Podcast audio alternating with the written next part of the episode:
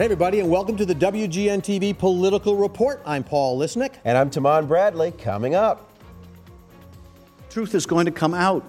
Without a question, the president will be acquitted. The Senate begins the impeachment trial of President Donald J. Trump. Illinois Congressman Mike Quigley weighs in on the Democrats' case. We should be demanding safer streets. We should be demanding better schools. We should be demanding more stores and resources in our community. Black Caucus Clash, a closer look at how the group of aldermen are struggling to find their footing under a new mayor. Plus, Election integrity, how a glitch in Illinois' automatic voter registration program has led to outrage from officials in both parties. And we begin the show today at the State House on Wednesday. Governor J.B. Pritzker will give his State of the State address. The speech comes after a blockbuster first year that saw Pritzker ticking off nearly every box on his massive to do list. But the governor, whose motto has been dubbed Think Big, says his first priority this year is a simple task given to him by Jim Edgar. And he said the number one most important thing you can do is introduce and pass a balanced budget. And it may sound boring to some people, budgets. Who cares about a budget? Except you've seen what happened when people didn't care about passing a budget in the state. Still, from sealing the deal on a graduated income tax to a growing pension problem and a shrinking population, the Civic Federation's Laurence Msall says Pritzker will need some more concrete ideas to keep things on the right track. We're having less people, not only that are using the services that government provides, but supporting the infrastructure and providing the tax support we need. That's probably the biggest concern for the state and the city is population loss. After that, it's the amount of debt and the amount of unfunded pension liabilities that the governments are carrying. How are we going to address them? And joining me in our WGN studios, two former Illinois state senators. The first, Democrat Daniel Biss. He ran against Governor Pritzker in the 2018 primary, and now he is a board member of Reform for Illinois. And also joining us, former Deputy Republican leader Matt Murphy. He's now the Senior Director of Government Relations at Mac Strategies Group. Gentlemen, good to see you. So, Governor Pritzker, riding high from a great successful first year, the question is is he in for a rude awakening in round two? Let's start with our Democrat. No, I don't think so. I think, first of all, he accomplished a lot, so that leaves this year with less on the agenda, which is good because it's an election year. There are some important issues, especially around energy, uh, climate, and healthcare, that he's got to get done, along with especially the ethics question, given what's happened recently. And then I think the big test is going to be the referendum in November, the fair tax referendum that he has, in my view, very wisely staked his governorship on that uh, he needs to see passed so that we can have a tax system that's going to work for the people of Illinois. We'll dig into it a little bit, but Matt, what's your thought about the second year? Well, Daniel's right. I mean, they got really an historical amount done last year. So that agenda list has gotten a lot of items ticked off of it. Uh, I think you're going to see a lot of pressure on property taxes, no matter where you go in this state, no matter what part of it. Uh, legislators are hearing about property taxes and ethics, ethics, ethics. Uh, there's been a lot going on involving the legislature, and I think you're going to see a lot of pressure brought to bear to clean that up. So you guys and the governor have talked a lot about rooting out corruption. The question is, what specifically, what reform can they do to rectify the problem, Matt? Well, you start from the premise that uh, you can't create a law that all of a sudden someone who's inclined to break the law is going to follow. Uh, because if they were going to follow the law in the first place, you know, they wouldn't be uh, unethical. So, but there are things you can do to maybe make it a little bit easier. I think there is a, a, a task force right now, bipartisan task force right now, looking at ethics reform, uh, whether or not they get on the same page on that. But you're going to need to see things like uh, you know, legislators lobbying other units of government other than the state of Illinois and various other things. Potentially um, broadening the uh, disclosures on legislators' uh, uh outside income uh, disclosures. A couple of those types of things maybe uh, in the works for the spring. And Daniel, answer that, but don't let me add. Is Mike Madigan part of the problem here? yeah. Um, so that's easy.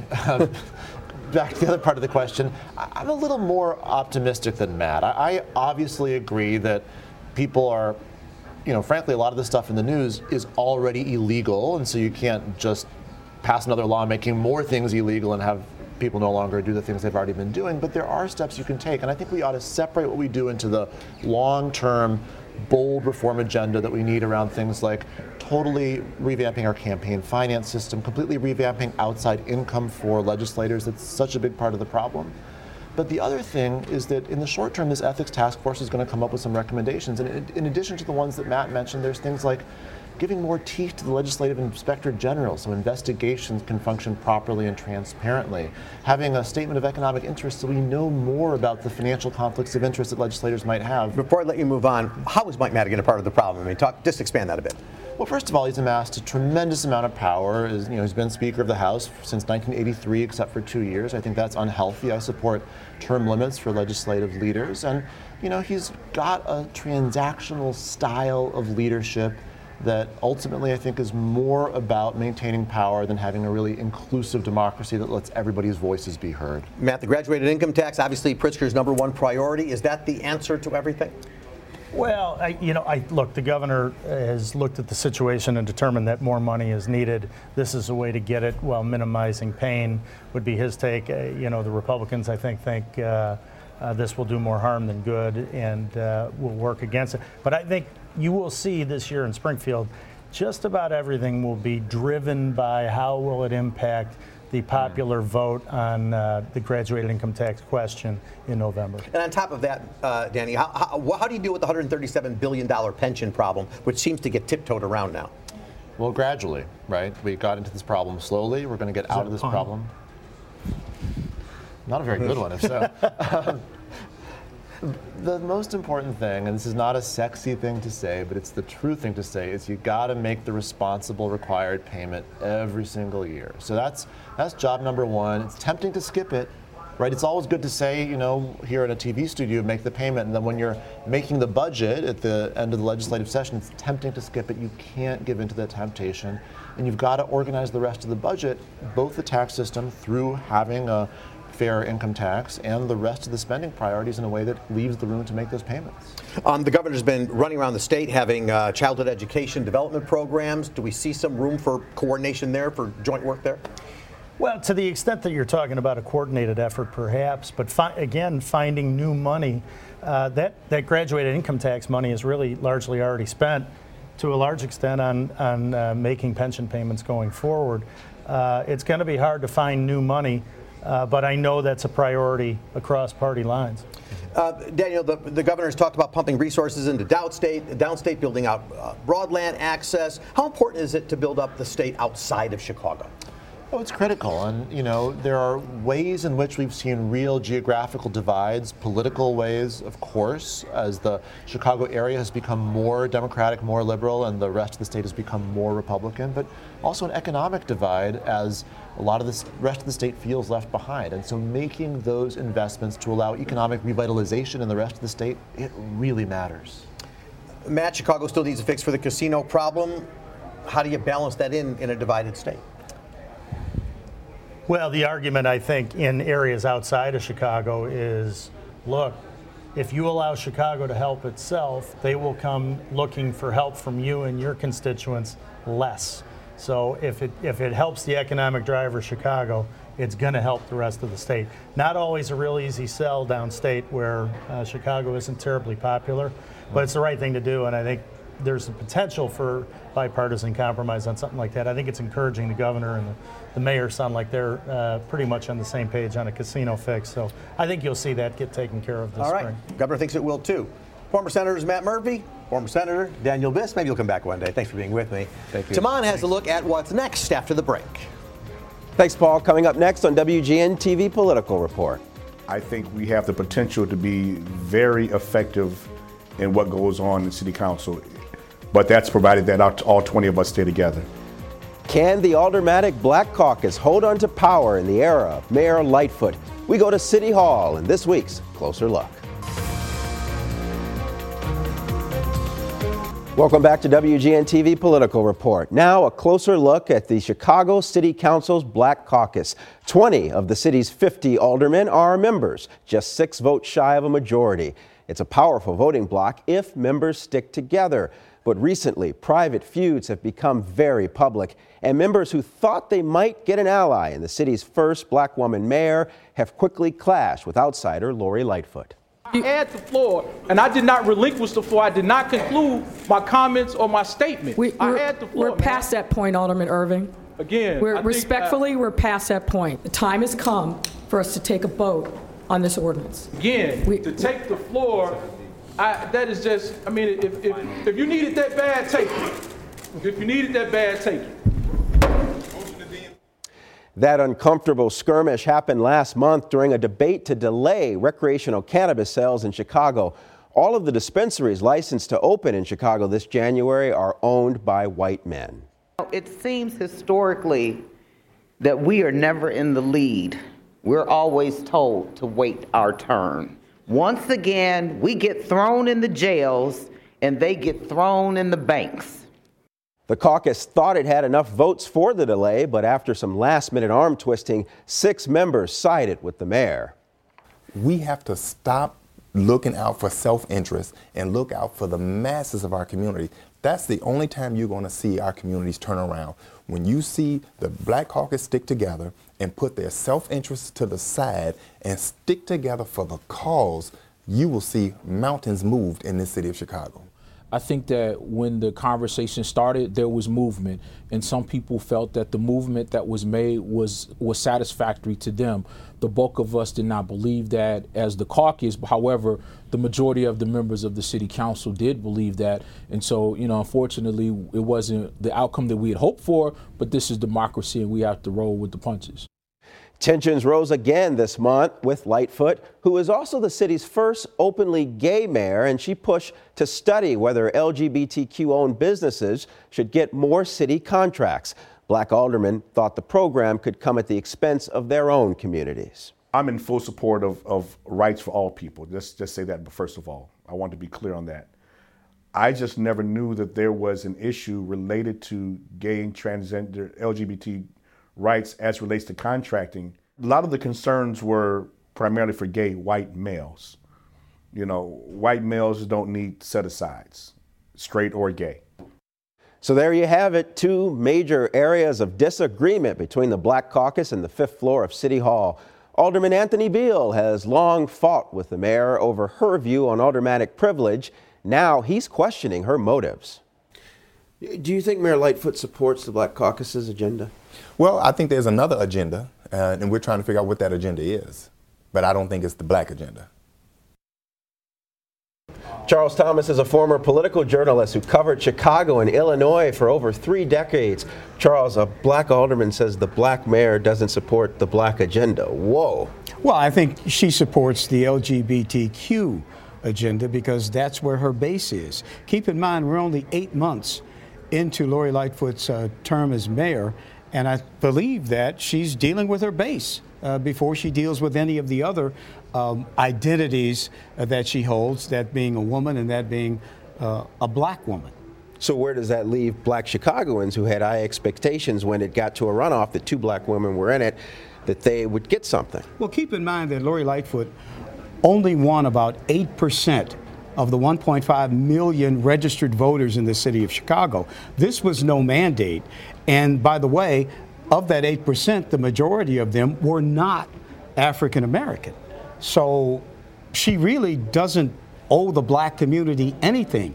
That overwhelming uh, turnout in the runoff, she won black votes then, but really at that point it's too late. Keep in mind that the first round, you campaign for six months. The second round, you campaign for a month. So what Lori Lightfoot had to say to the city of Chicago really didn't resonate with black voters, and she knows that. So she has to take care of her base. Mayor Lightfoot has a massive program, $750 million. She's hoping, she calls it Invest Southwest. It's for South and West Side neighborhoods. This ought to be something that should unify the black alderman and the mayor. Yeah, South and West, when you say South and West in Chicago, you are talking about the black community euphemistically, right? Um, but I don't know where the money is going to come uh, to do this. And I've heard this from other mayors, how they're going to uplift uh, the black community, and it hasn't happened. In large part because the aldermen have fractured. Uh, the black aldermen have fractured and never stood as a unit, as a, a, a, hardcore voting unit, when they had the numbers in the city of Chicago. And that certainly happened on recreational cannabis. What about this mayor's confrontational style? We've seen it with the FOP, we've seen it with the black alderman. She feels like she has a mandate to shake things up. And that's a mistake that she's making because she doesn't really have uh, that mandate, not at this point. Again, going back to her 8% that she won, she was able to fill up her silo of, of the many that were running uh, in the first round. Uh, she filled her silo up. Uh, and the other candidates uh, could not. But I think that's a mistake on her part not to believe she's going to need uh, black voters moving forward. But what we're hearing from Lori Lightfoot now, uh, these skirmishes that she's having, this is this is child's play considering what's going to happen when this council has to redraw the map after the 2020 census. That's when the real fight is going to start because there cannot be in this city as many black aldermen as there are today, given the fact that blacks are leaving the city in huge numbers. Mm-hmm. Not just the map, but also now we're hearing reports that next year's budget deficit could be over a billion dollars. She didn't do a massive property tax hike this time, but at some point she's going to have to come up with a lot more revenue, and that could be divisive. That could be very divisive, uh, but it, in Chicago, when you talk about the alderman, I, I, believe that the aldermen in Chicago, all of them, are more concerned about their own little fiefdom, their own job, than they are the city at large. I think they will probably freak out more when the remap starts uh, than they would freak out over the budget, even. All right, Charles Thomas, so nice to have you here. Paul will tell us now what's next. All right, thanks Tahman. With the impeachment trial in full swing, we talk with an Illinois congressman who helped craft the Democrats' case, Representative Mike Quigley, up next in this week's interview. And later, we can't have a situation like this before the next election. We'll catch you up on Illinois' voter registration mix up that made national headlines. Stay with us.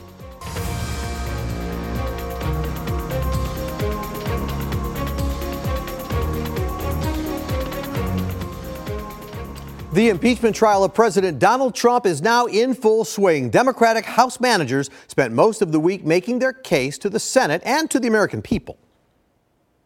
You can't trust this president do what's right for this country. You can trust he will do what's right for Donald Trump. Lawyers for the White House have argued for an outright acquittal from the start, and the battle over what, if any, witnesses or documents will be allowed continues. Illinois Congressman Mike Quigley, a Democrat who serves on the House Intelligence Committee, weighs in. Adam Schiff said it best. Don't you want to see this information? I think the better question is what are you hiding? What are you afraid of? All right? If the president's followers believe he did nothing wrong, why hide the documents? If the president's followers believe he did nothing wrong, why keep these witnesses from testifying? I think even you'd agree it's a done deal, right? You're not getting 20 Republicans to throw the president out. What's the point of all this? At some point, you have to hold the president of the United States accountable. The call with President Zelensky took place the day after Mueller testified before the House. He clearly understood, well, I got away with that one. I'll go on to higher crimes and misdemeanors. It's wrong for us to assume that he won't do worse from now on. Basically, he was trying to benefit personally on his own campaign and help cheat on the 2020 election, as I think he did in 2016. And I think many of his colleagues did the same thing. I think it's akin to a prosecutor armed with a grand jury indictment, knowing that his chances with a particular jury are slim, but he knows that law was violated. He has to do the right thing. We have a constitutional responsibility in the House, too. I think we honored that. Is this about the 2020 election? I mean, are we going to see a lot of these votes taken in ads for 2020? Is that one of the primary purposes? I think this is a lot about turf, power, and jobs. I used to teach a political science class at Loyola University. I used to tell my students if you're ever short of an answer about why people do whatever they do in politics, it's about protecting power, and you'll get partial credit. I think right now, this is about protecting the Republicans' turf, their power. Coming up next, the controversy over Illinois' automatic voter registration isn't over yet. How a glitch in the system is leading to legislative hearings. We're back after this.